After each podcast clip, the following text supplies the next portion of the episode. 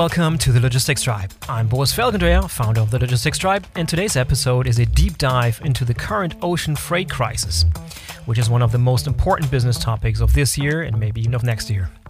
A lot's been said about this topic, but today's show is certainly one of the most clear and comprehensive analyses that you will find on this topic anywhere. That's what, that's what I think. And that's because our guest today is Jochen Gutschmidt, who spent his entire career of thirty plus years in the industry on both sides of the aisle. Uh, he spent two decades at Maersk and another decade leading the ocean freight team at Nestlé, the largest food company in the world.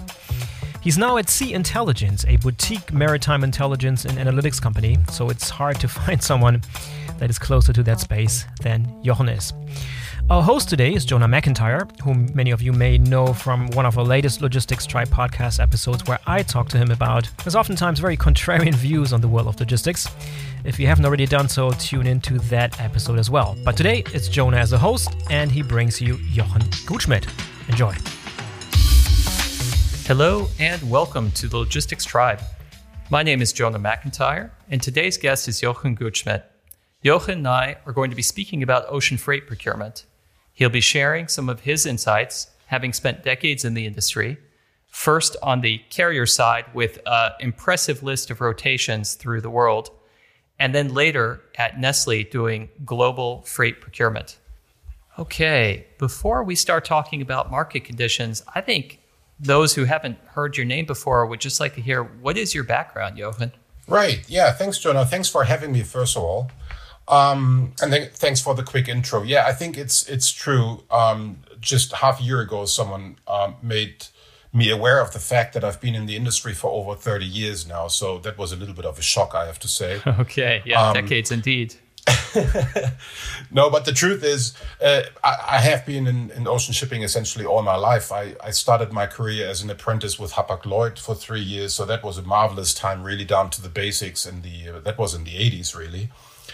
Um, and, and then I started, um, after that, I, I, I started what I, what I think was a pretty uh, international career. I started in South America, a little bit in the tramp business, then went back to, uh, went back to Europe, um, back to the liner industry. And, and I joined Maersk with, and, and, and with Big Blue, I, I then remained for more than two decades, really, uh, all around the place, really, in, in, in Europe, in Copenhagen, in, in Hong Kong, Singapore, um, Saudi Arabia as well. I had a stint.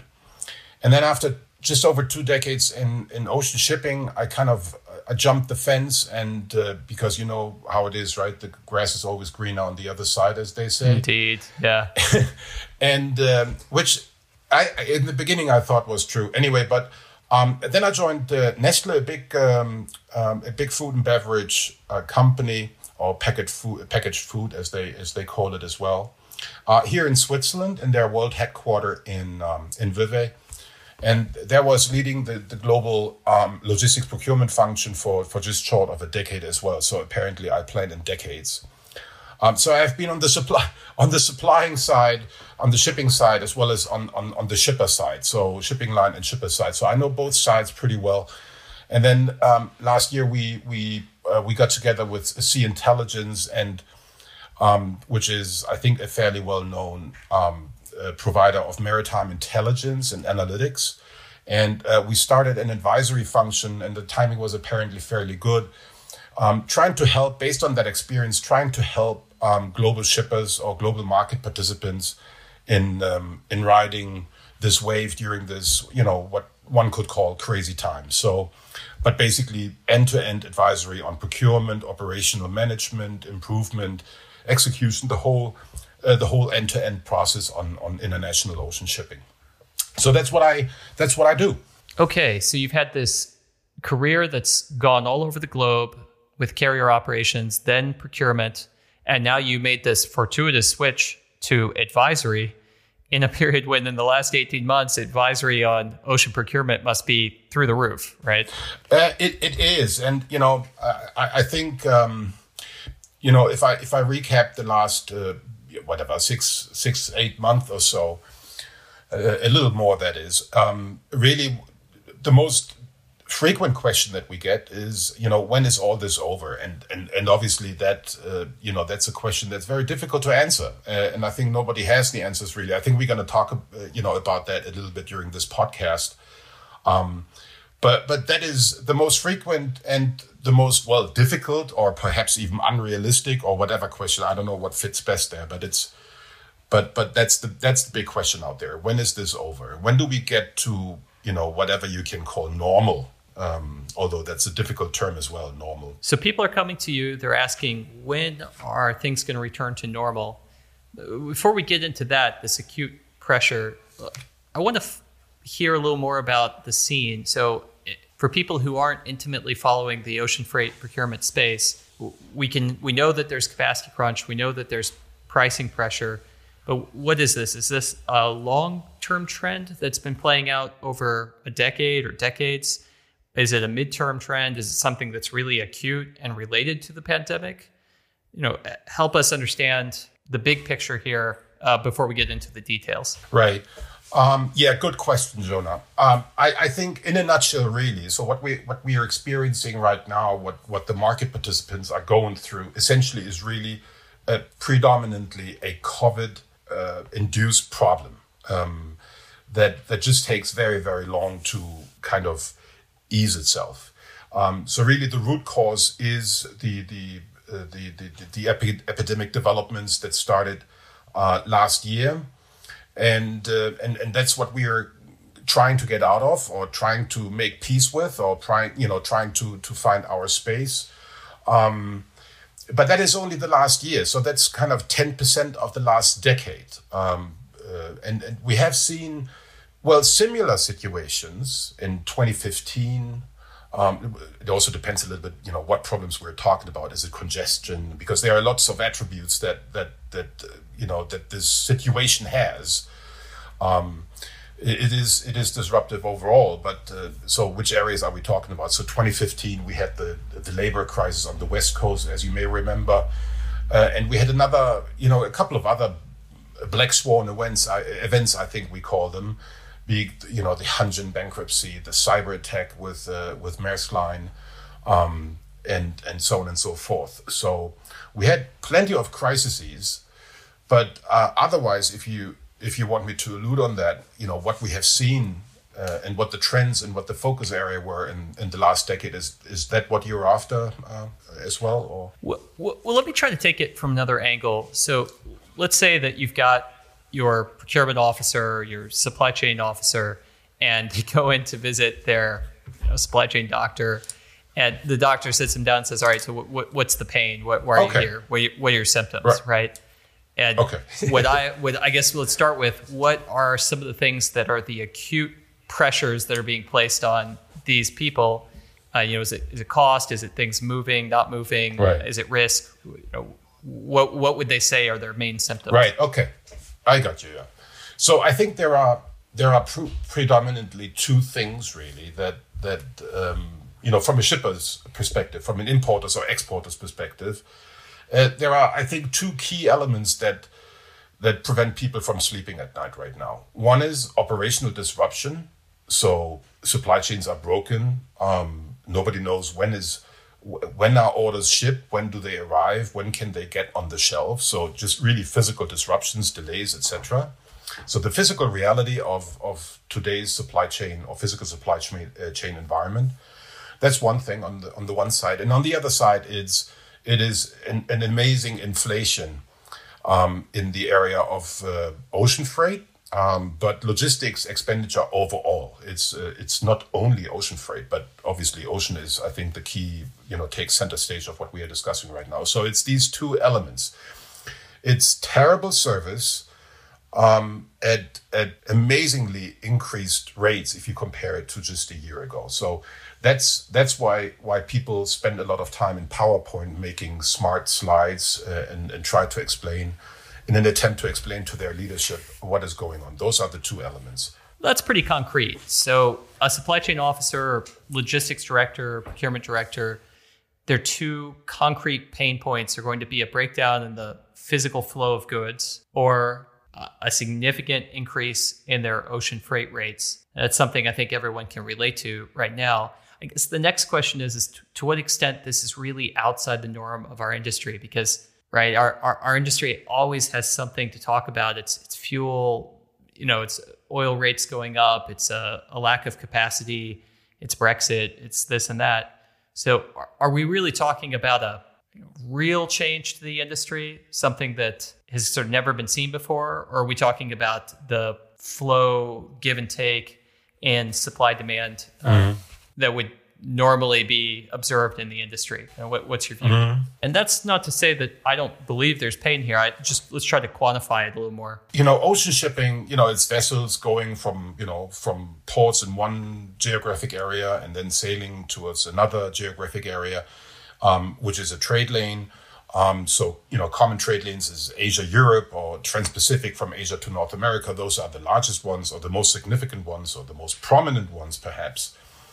Um, and of course, every market has, you know, every market has their own dynamics. So there is not this one number, you know, that that depicts how how prices have increased in every possible um, global trade. Perhaps there is an average, but averages are, are obsolete in this context, I suppose. But but uh, let's look at the, the the two key trades that are that are that people are mainly focusing on right now, uh, which is from Asia to Europe as well as from Asia to uh, to North America.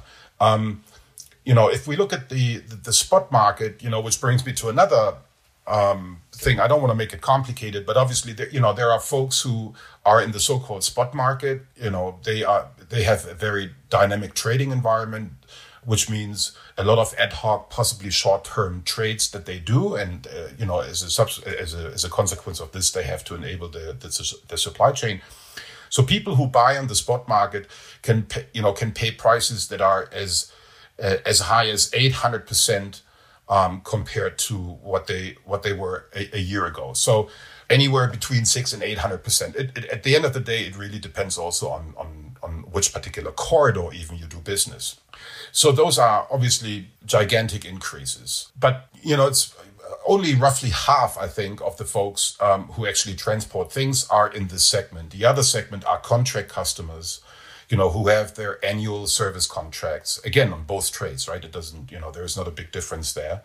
And for those people who continuously ship, uh, uh, you know, goods uh, uh, across the oceans with, with service contracts, uh, there, I think, a, a, a point of orientation is that they're, their freight rates probably doubled, roundabout doubled. D- doubled. Um, wow. If if you compare it to, to and, the previous. And that's doubling as in they were renegotiated or the or in the next contract wave?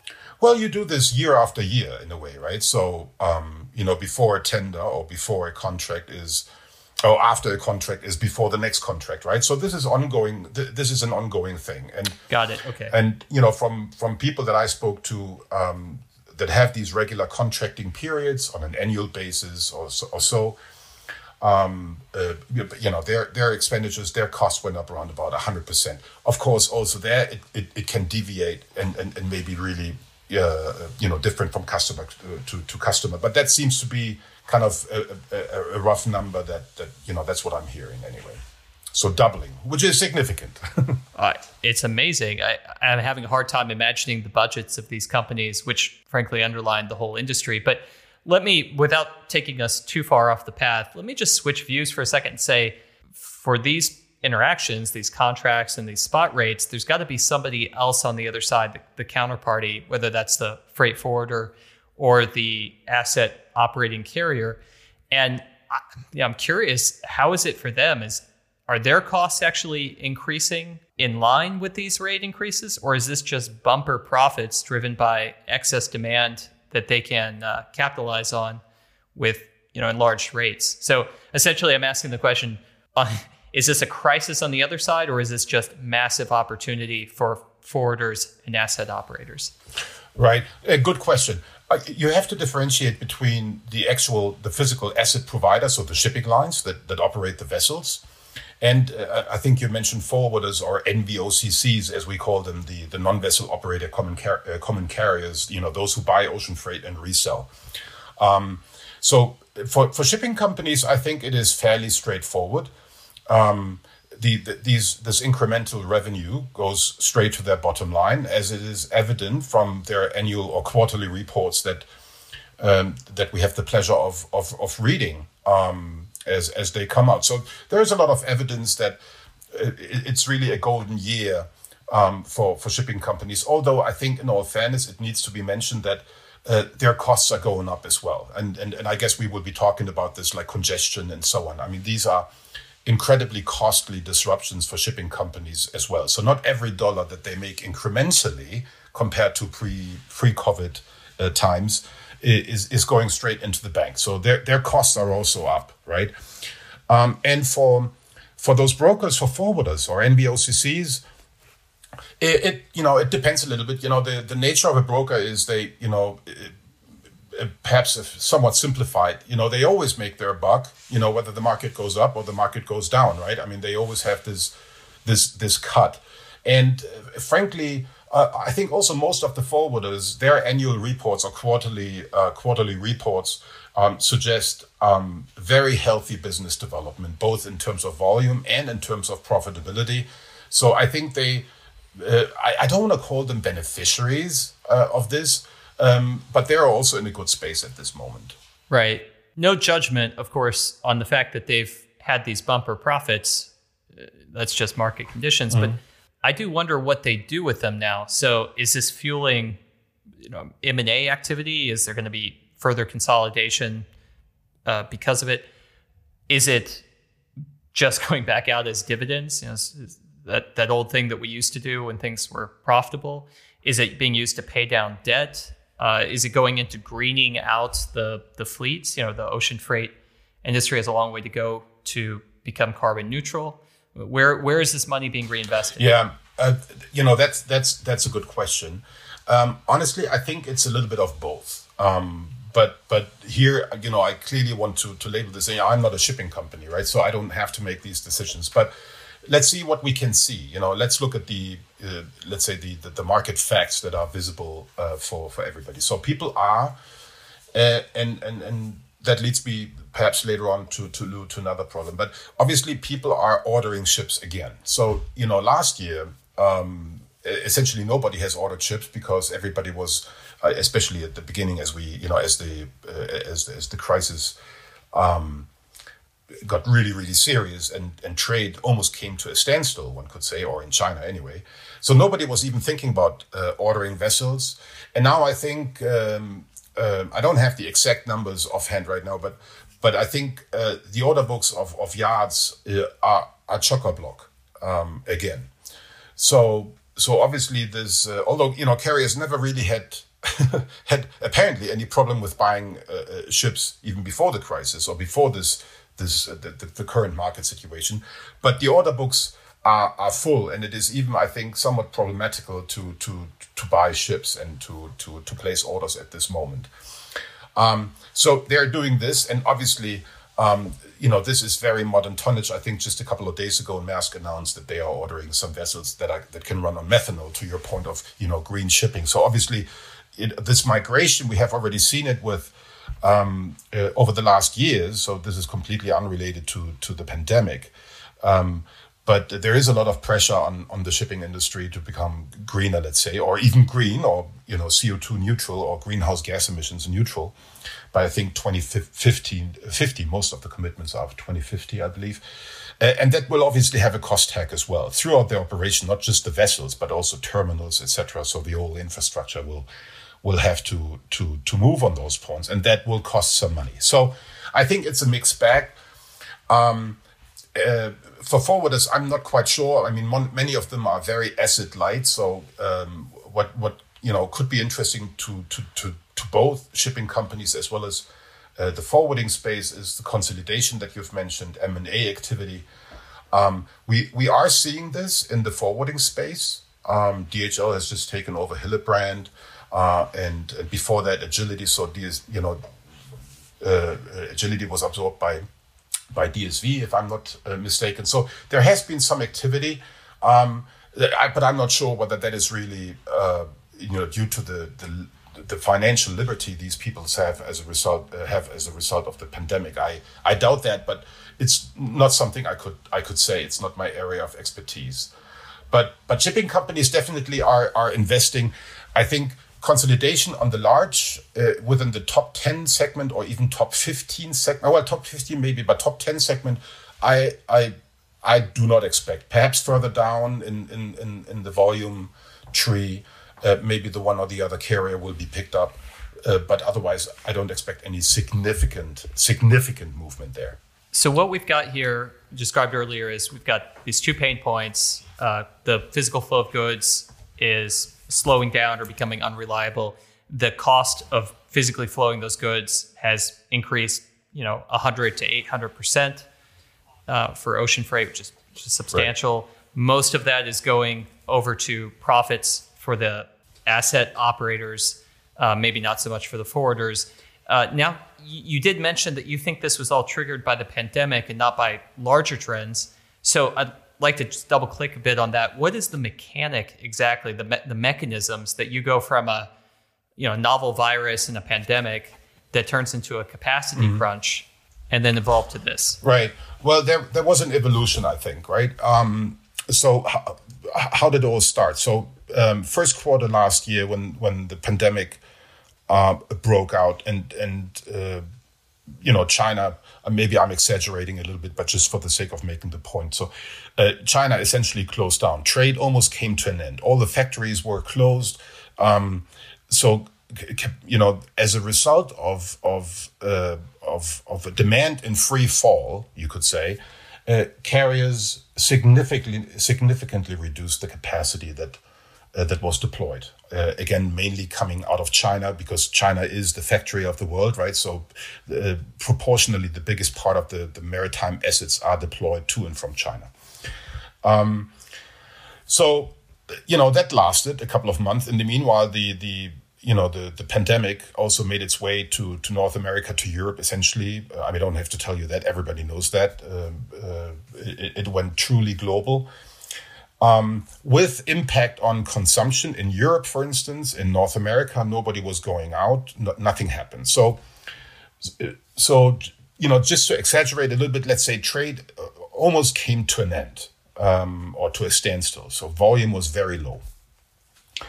And then later in summer, um, you know, as people, as, as we came out of the first uh, terrible wave of of infection and and and disruption, people all of a sudden started to spend money again. And if I say people, I have to say um, people in North America.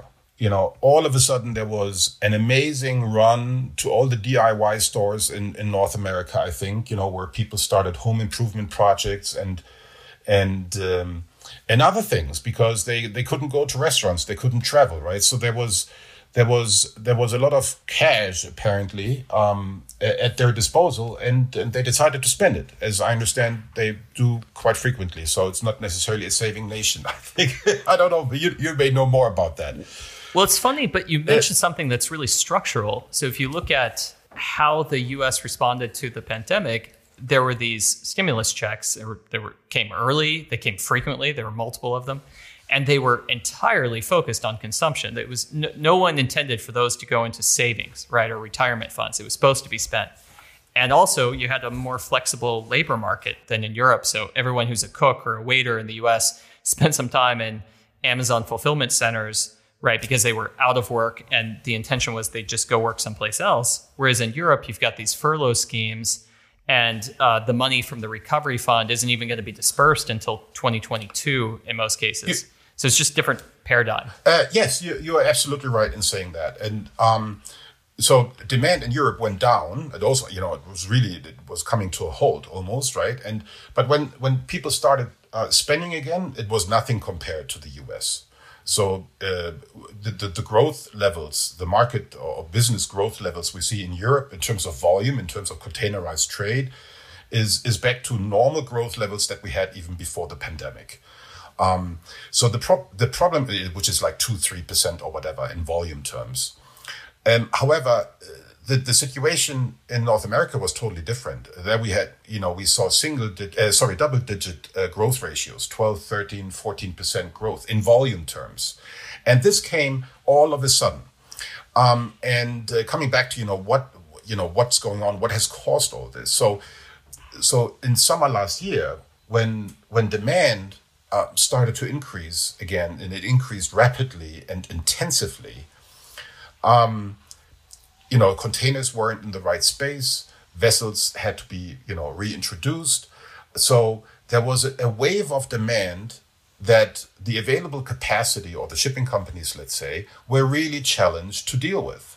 And um, and this is where these disruptions come from. So, you know, they at, at this point, any conceivable capacity that is available, any any container ship, um, or even semi-container ships start, that are in the available uh, that are available in the market are deployed. So, which is also which is different than than before. So the capacity deployed right now is is much bigger in nominal terms than it was before the pandemic. But it was this this amazing um, um, this amazing demand that that started in around about summer last year in North America that really disrupted and challenged um, the entire infrastructure, from vessels to ports to to to to equipment.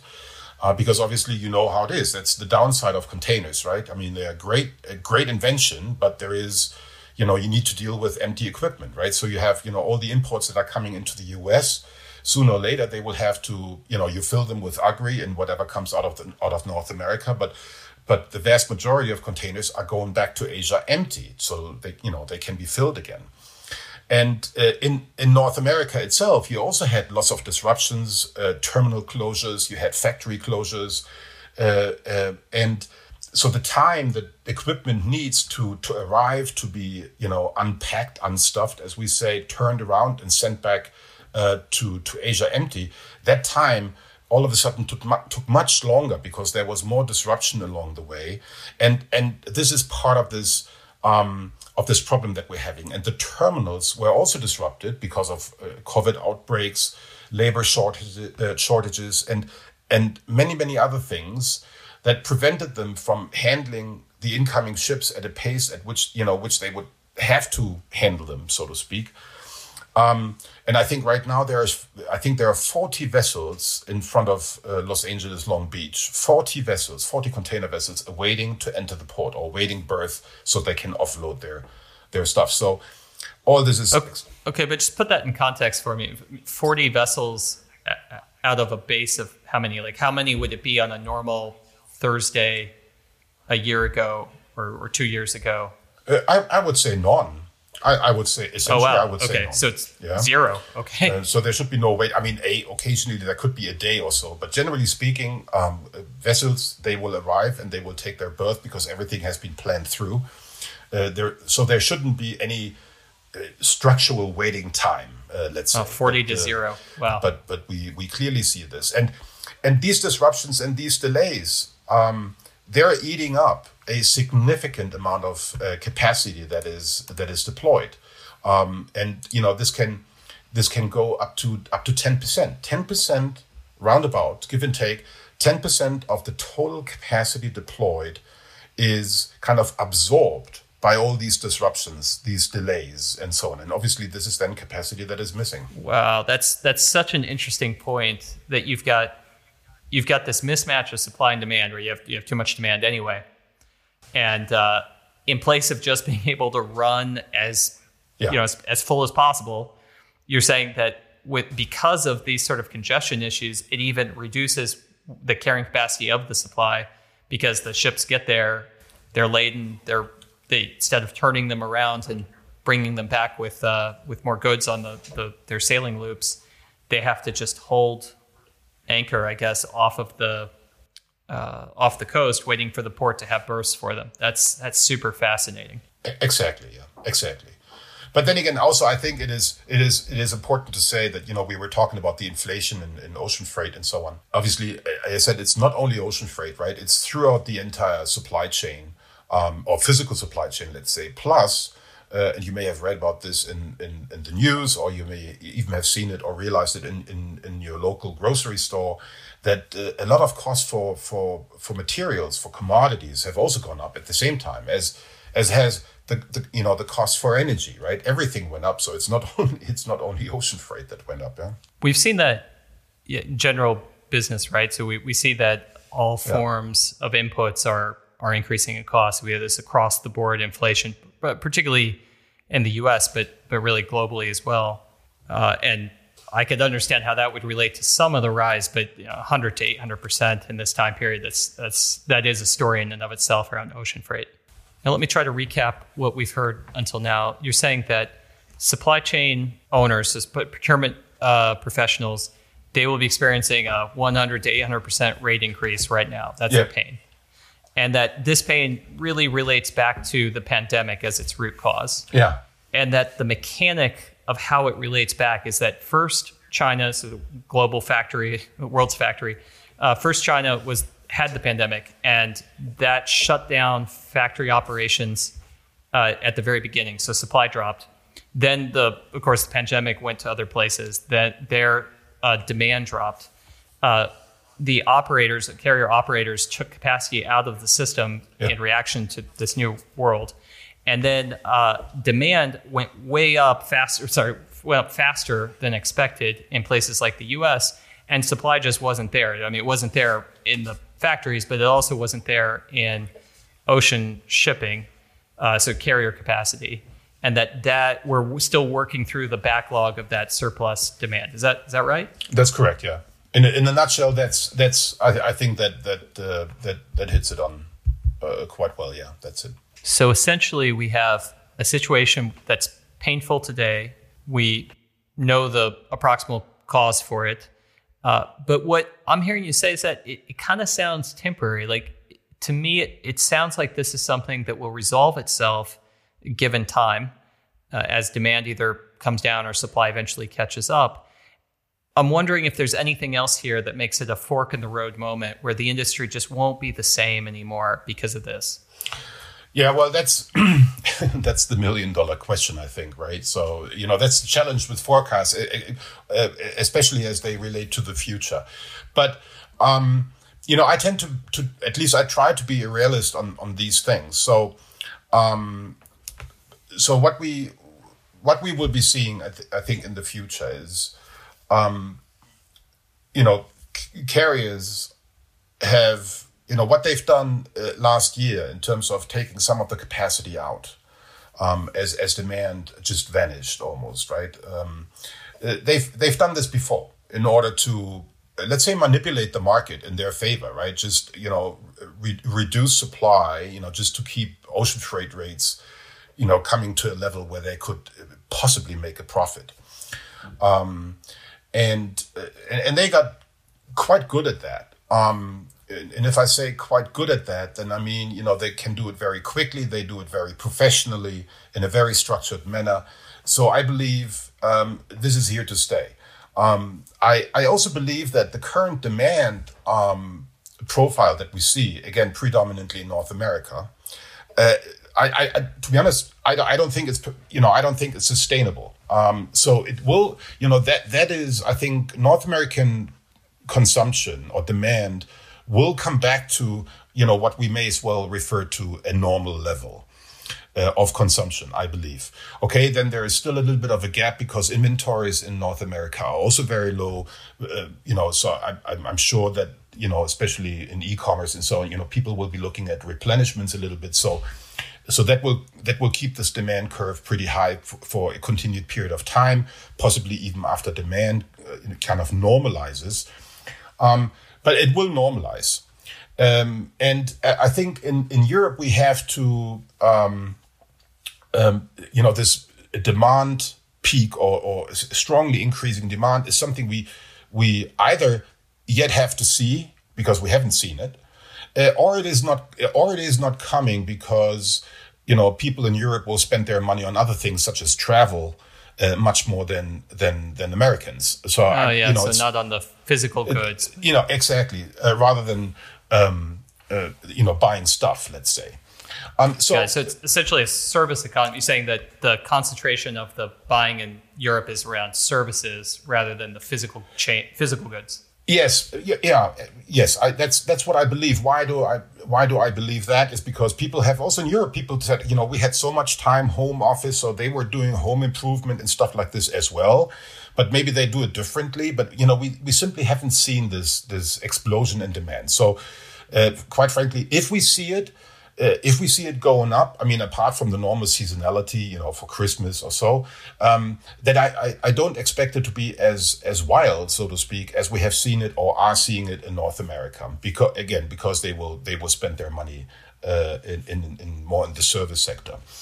Um, so back to the carrier. So I think, you know, um, very disciplined capacity management is something that uh, that carriers will do because, um, you know, they've never had anything like this before, uh, I think ever, really.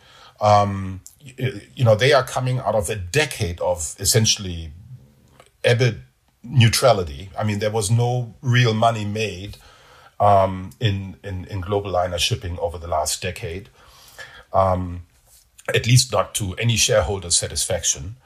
Um, and um, is, so I, I, I truly believe that, you know, they can't retain rate levels that we see at the moment, um, but they will definitely do whatever they possibly can uh, to absolutely prevent the market to going back to where it was pre-COVID. Uh, where we had an overcapacity, over, you know, overcapacity environment, uh, and people were barely making any money, and and they will do this um, through through very diligent capacity management because that's essentially all they can do, right? It's an asset asset heavy industry, right? So that that will stay. You but you mentioned something that's very fascinating. It, anybody who's been around this industry over the last uh, ten to twenty years would know that carrier asset owners have really not turned the kind of profit that anyone expects. They they simply have not been uh, a profitable business. And I don't mean cyclically, I mean over the, the long haul, right? Uh, we can come back to the discussion of how intentional that was, but but the reasoning has always been the same. It's, as you said, it's the only thing they can control is capacity. It's a supply side driven uh Uh, uh, question about the, the profitability. They've simply added at, at kind of every key moment, they've added too much supply, right? They've, they've built too many ships, they've built larger ships, and they've uh, brought, as a result, they brought the rates down. Now, when I look at a market conditions like they are now, rates are one hundred to eight hundred percent higher, and goods are still moving.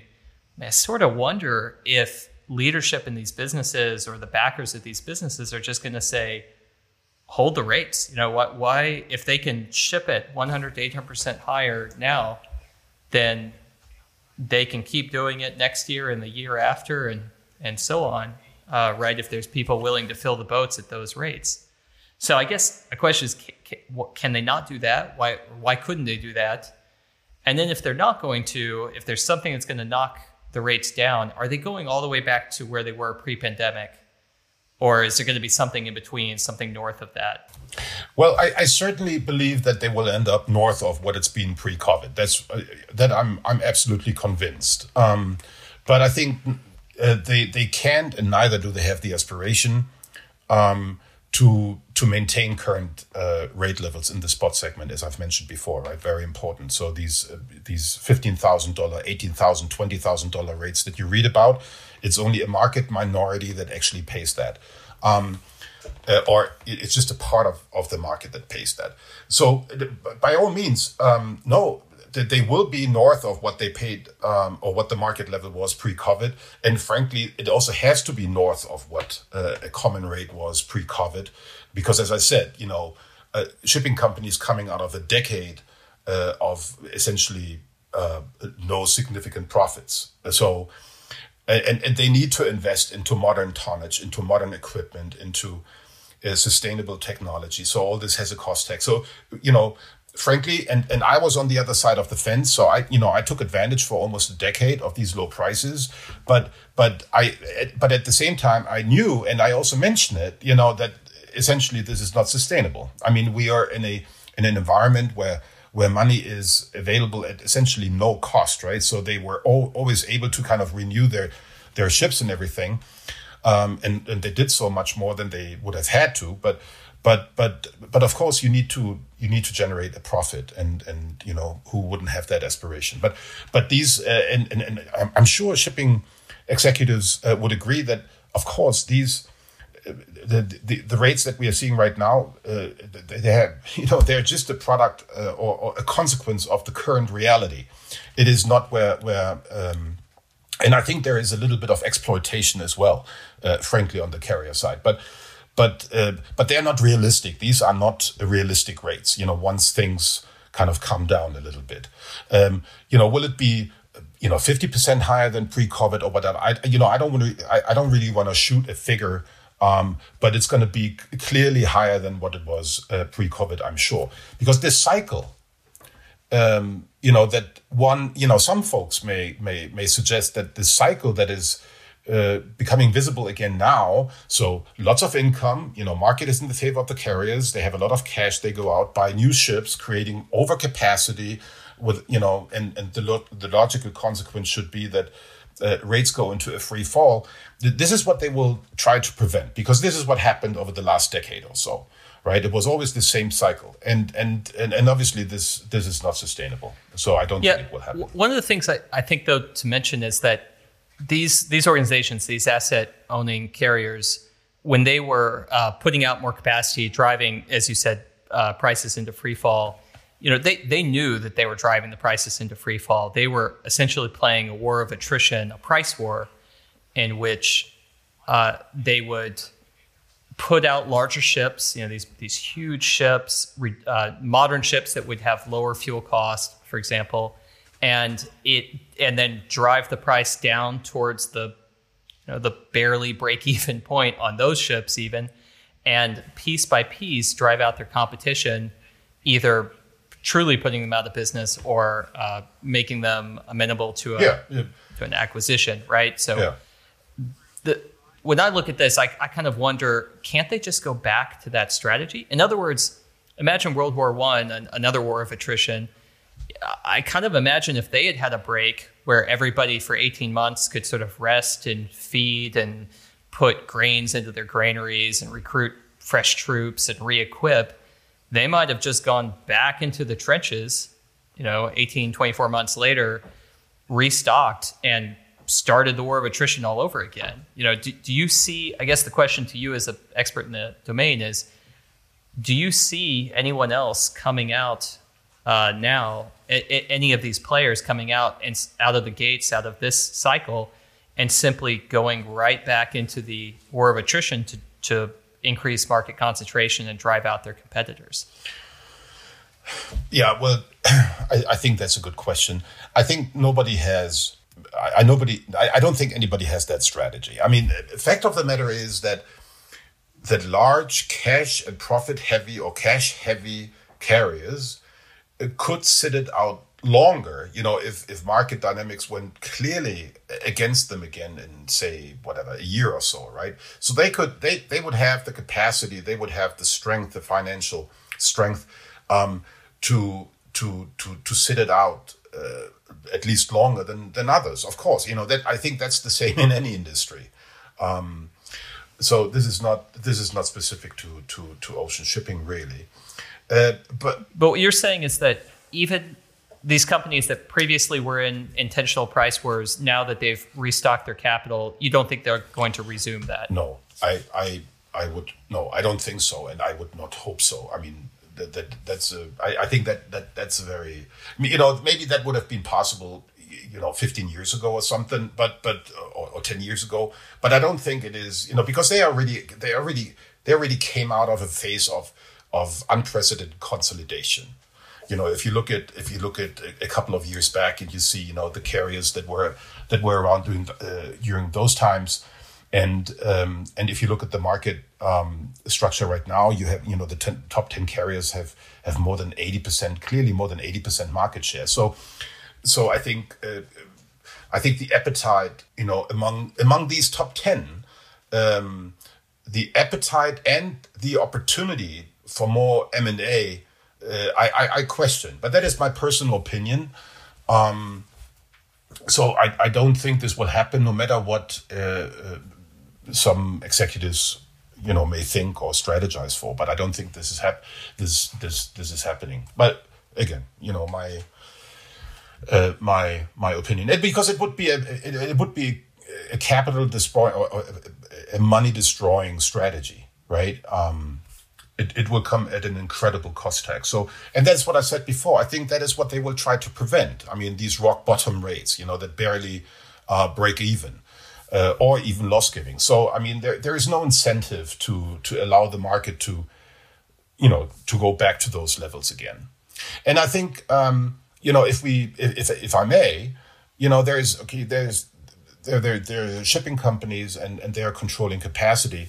But I think also the, the market, um, you know, the, the market is two things. It's shipping companies on the supplying side, and it's the shippers um, on, on the demand side. So, uh, and, and shippers really had the upper hand over the last decade, quite clearly. Uh, I had it, and I, you know, I was there. I know exactly what I'm talking about. And, and I think, and I think those days are also counted. Um, so I think the relationship between shipping companies and, and shippers uh, will also evolve as a result of this of this pandemic, um, because you know, and, and we need to focus a little bit on the demand side here as well. You know, what are shippers doing to to deal with this situation? What they, what have they learned? Um, uh, what lessons or, or what experiences have have they made over the last year year and a half? One could say, and and you know. How is that implicating their future strategy? So, um, and I think that there was some some recognition, uh, and despite these whole rates, there is a lot of recognition and understanding also out there on the shipper side that that obviously uh, shipping companies should not return, and it's difficult to return to business practices, um, you know, that were seen uh, be, be before the pandemic, because shippers were part of the problem, right? So. So they will have to they will have to come out of their shadow, step out of their shadow, and, and beef it up a little bit as well in terms of their business practices. So if I if I recap this, if I try to try to paint a picture around what you've described, you've got an industry with acute pains right now, root cause in the pandemic, and an imbalance mm-hmm. in supply and demand, uh, but and it's producing bumper profits for the operators, maybe mm-hmm. not. For the forwarders, but for the asset-owning carriers.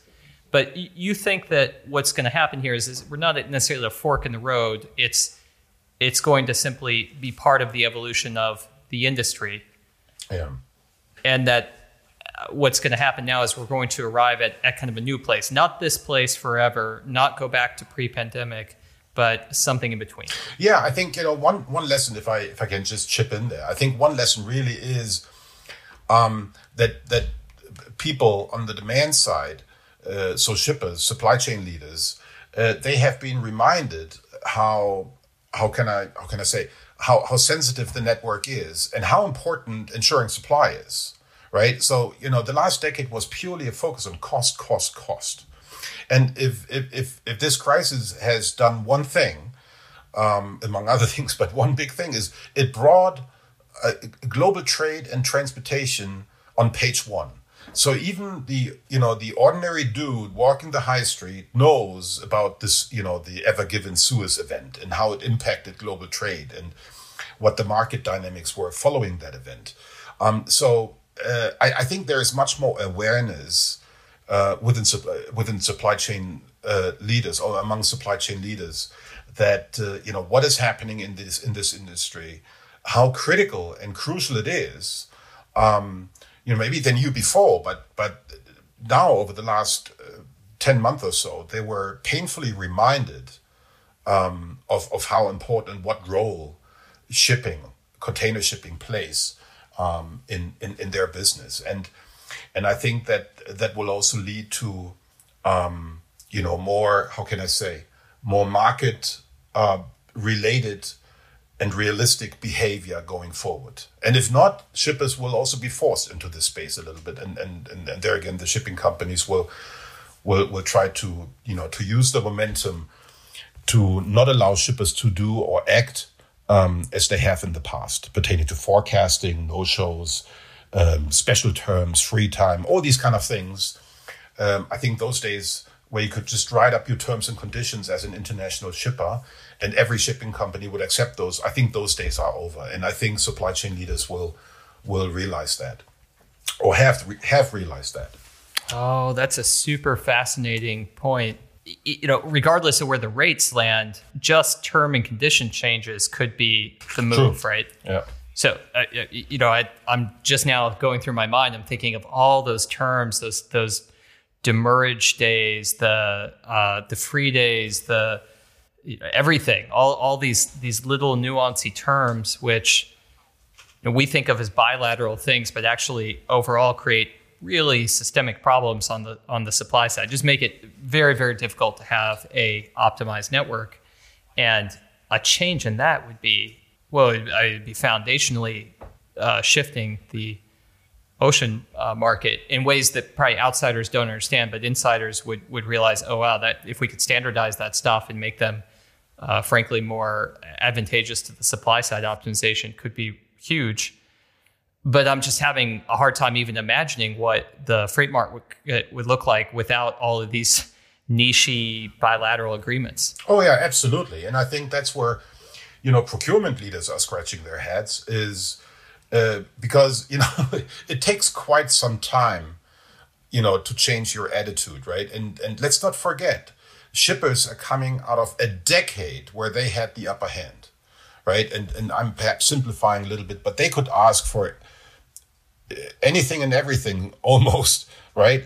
Uh, of course, they would have to agree on a rate, but otherwise, uh, it was a pretty free world out, out there. And and and I think, um, as I've mentioned, I think those days are, are over, and people, um, and I'm sure, you know, the larger the companies and the more dependent they are on, on global ocean transport, they're already starting now. Actually, I know this from some of the clients that we're talking to. They are already sitting down now, or they have started already a month ago to to strategize, uh, you know, for their go-to-market strategy coming, you know, Q one twenty twenty-two, right?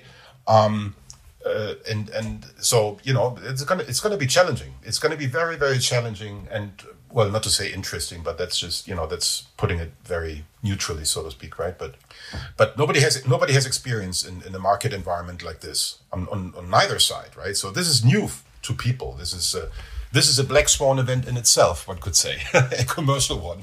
Okay, you see, you paint an interesting picture. You, you, you paint a picture in which the supply side really uh, increases in strength uh, relative to uh, procurement, right? So freight procurement. And that one of the ways you see that playing out is uh, a more active attention, kind of novel attention being paid uh, to... Uh, from procurement towards the, the needs of the supply side. So rather than just dictating their own terms uh, at, at at market rates, they're, you're expecting a sort of a normalization of terms, um, as well as rates, frankly, ending up at a, a higher level than they were pre-pandemic. Um, and you said earlier that you don't think any other companies are going to return to their, their, their price aggression. Yes.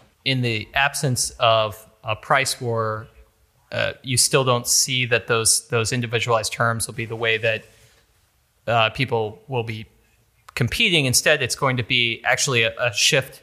Instead of competing for the demand, there'll be a shift to sort of optimizing t- the supply uh, through uh, through things like, you know, normalizing contract terms. Is that right? Yes, these are these are some points. Yeah. The, these are some points. I mean, obviously there are many many others, right? But But th- these are definitely uh, these are definitely some points that I think um, uh, b- people will, will will have to confront and, and, and find a mutual relationship, right? And or one could also say a couple of relationships will probably need some repairing um, before they sit at the table again to talk about the future. But but yes, absolutely. I you know that's what I that's what I believe. Yeah, it's going to be. Um, Uh, it's going to be a, a new reality um, in, in Q one next year. A little bit comparable, perhaps, with already, you know, what people already experienced this year, because there was a contracting season during Q one this year also. A lot of a lot of contracts had to be renegotiated, right? Because uh, the, the contracts were not sustainable. The carriers didn't have, they hadn't kind of found their space yet and realizing like, hey, you know, this is the new reality. I can do things that I could never do before, at least not the last ten years. So there was, uh, you know, a lot of relationships were damaged, but a lot of ca- contracts also had to be renegotiated um, uh, during Q two.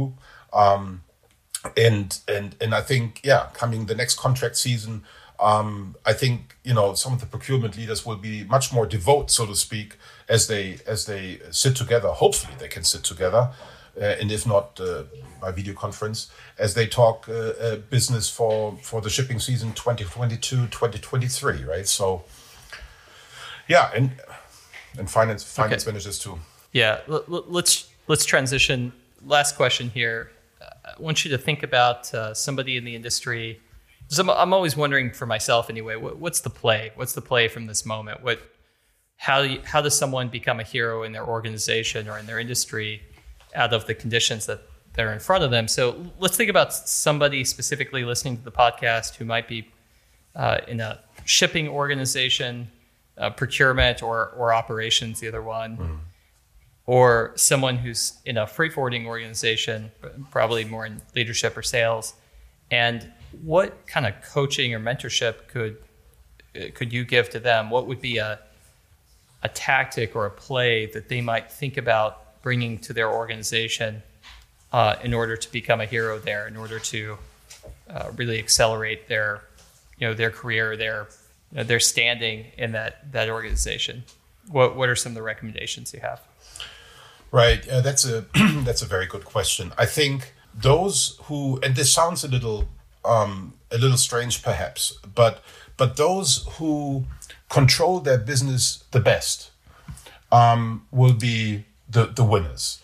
Uh, what I mean by that is those market participants, those shippers, importers and exporters that um, are able to, to manage their business the best in terms of forecasting, in terms of actually delivering what has been committed, in terms of, uh, how can I say, managing that that contractual relationship with shipping companies, and, and those that also manage their operations the best, um, those will be those be will be the happy dudes, um, or well happy, but but they will have, uh, clearly they will have a, an advantage, Jonah, over those who don't.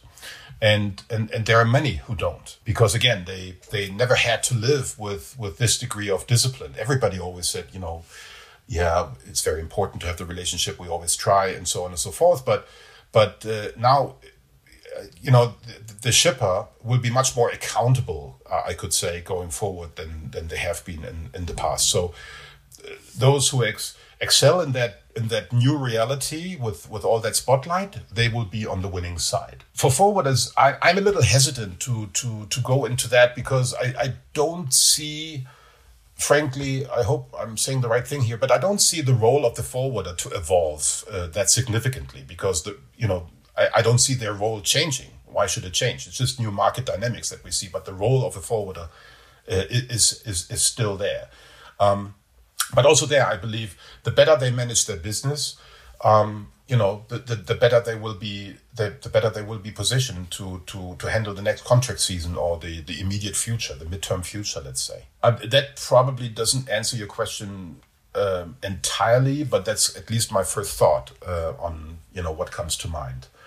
Well, um, okay, let me let me play it back to you. What what I hear you saying essentially is that the uh, the separating criteria, the defining criteria between those who will have Uh, played this market situation well and who didn't is how active they were. Yeah. Yeah. yeah so so uh, essentially you're saying that uh, the folks who are going to come out of this with a strong C V, strong resume, uh, description of how they, you know, w- what they did at, in two thousand twenty-one are going to be people who were forward looking, who weren't reacting simply to the, the failures of their uh, procurement or, or of their relationships with carriers and operations, but they were looking into the future of and and taking measures for that. Well, yeah, I, I think you can only fix. How can I say? You can only fix the future if you are aware of your your your gaps in the past, right? And and what they meant to your business. And you mentioned the C V, so I didn't mean this from a career management perspective, but I mean this from a business success uh, perspective. And um, uh, obviously, in you know, if we talk about this industry, there is a There is a very, or ought to be, a very cro- close relationship between procurement and and, and the folks in, in uh, you know, the physical supply chain, the people that, that execute. Um, and, and and there is a strong correlation. All the data, all the information, only the, the whole insights um, that procurement needs comes out of the operational business, right? So that's, uh, that's all the intelligence that uh, the procurement people need Uh, to go to market and and to create their their boilerplates and their terms and conditions.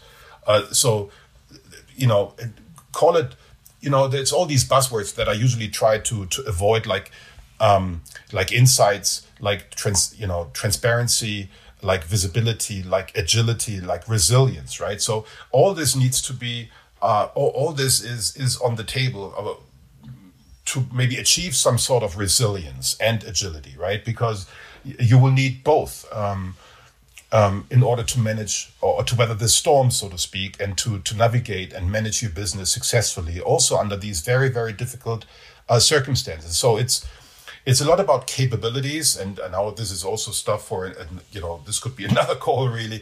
Um, we, we didn't talk about digitalization and what happened and how did people evolve. And uh, but there is a, a, a lot of capability that is needed uh, to to really have a a convincing and um, robust go-to-market strategy for the next shipping season. So that's really what I see on the on the on the shipper side. Um, carriers will be busy with, you know, trying to understand where is demand heading, and, and how do they, and how should they position themselves, and and and how disciplined will, on the carrier side, how disciplined will, will the market participants be with re, with regards to what we've discussed before in terms of capacity management, because there is an awful lot of capacity coming into uh, this industry from at least twenty-three onwards. So, and that is not too far away. Um, So, you know, it, it's it's it's it's a lot of things happening on on on both sides of the fence, so to speak. There is also, we haven't discussed this, infrastructure, terminals. You know, what are they supposed to do, and what can they do? But uh, but you know, I just tend to focus on shippers and carriers at this uh, at this point in time. Uh, this has been really fascinating for me. Uh, I'm sure that people listening have gotten something out of this uh, somewhere along the way. So, I want to. Th- Thank you. Hopefully we get to do this again, Jochen. So maybe a year from now, we'll come back. We'll check the where market conditions left us, and, and maybe we'll be dumbfounded we didn't see the next capacity crunch. That would be cool. Let's let's be, you know, let's mark our calendars. In exactly one year, we we we get together again, John. Exactly. Okay. Well, until then, though, really really appreciate your time, and uh, thanks again for appearing on the podcast.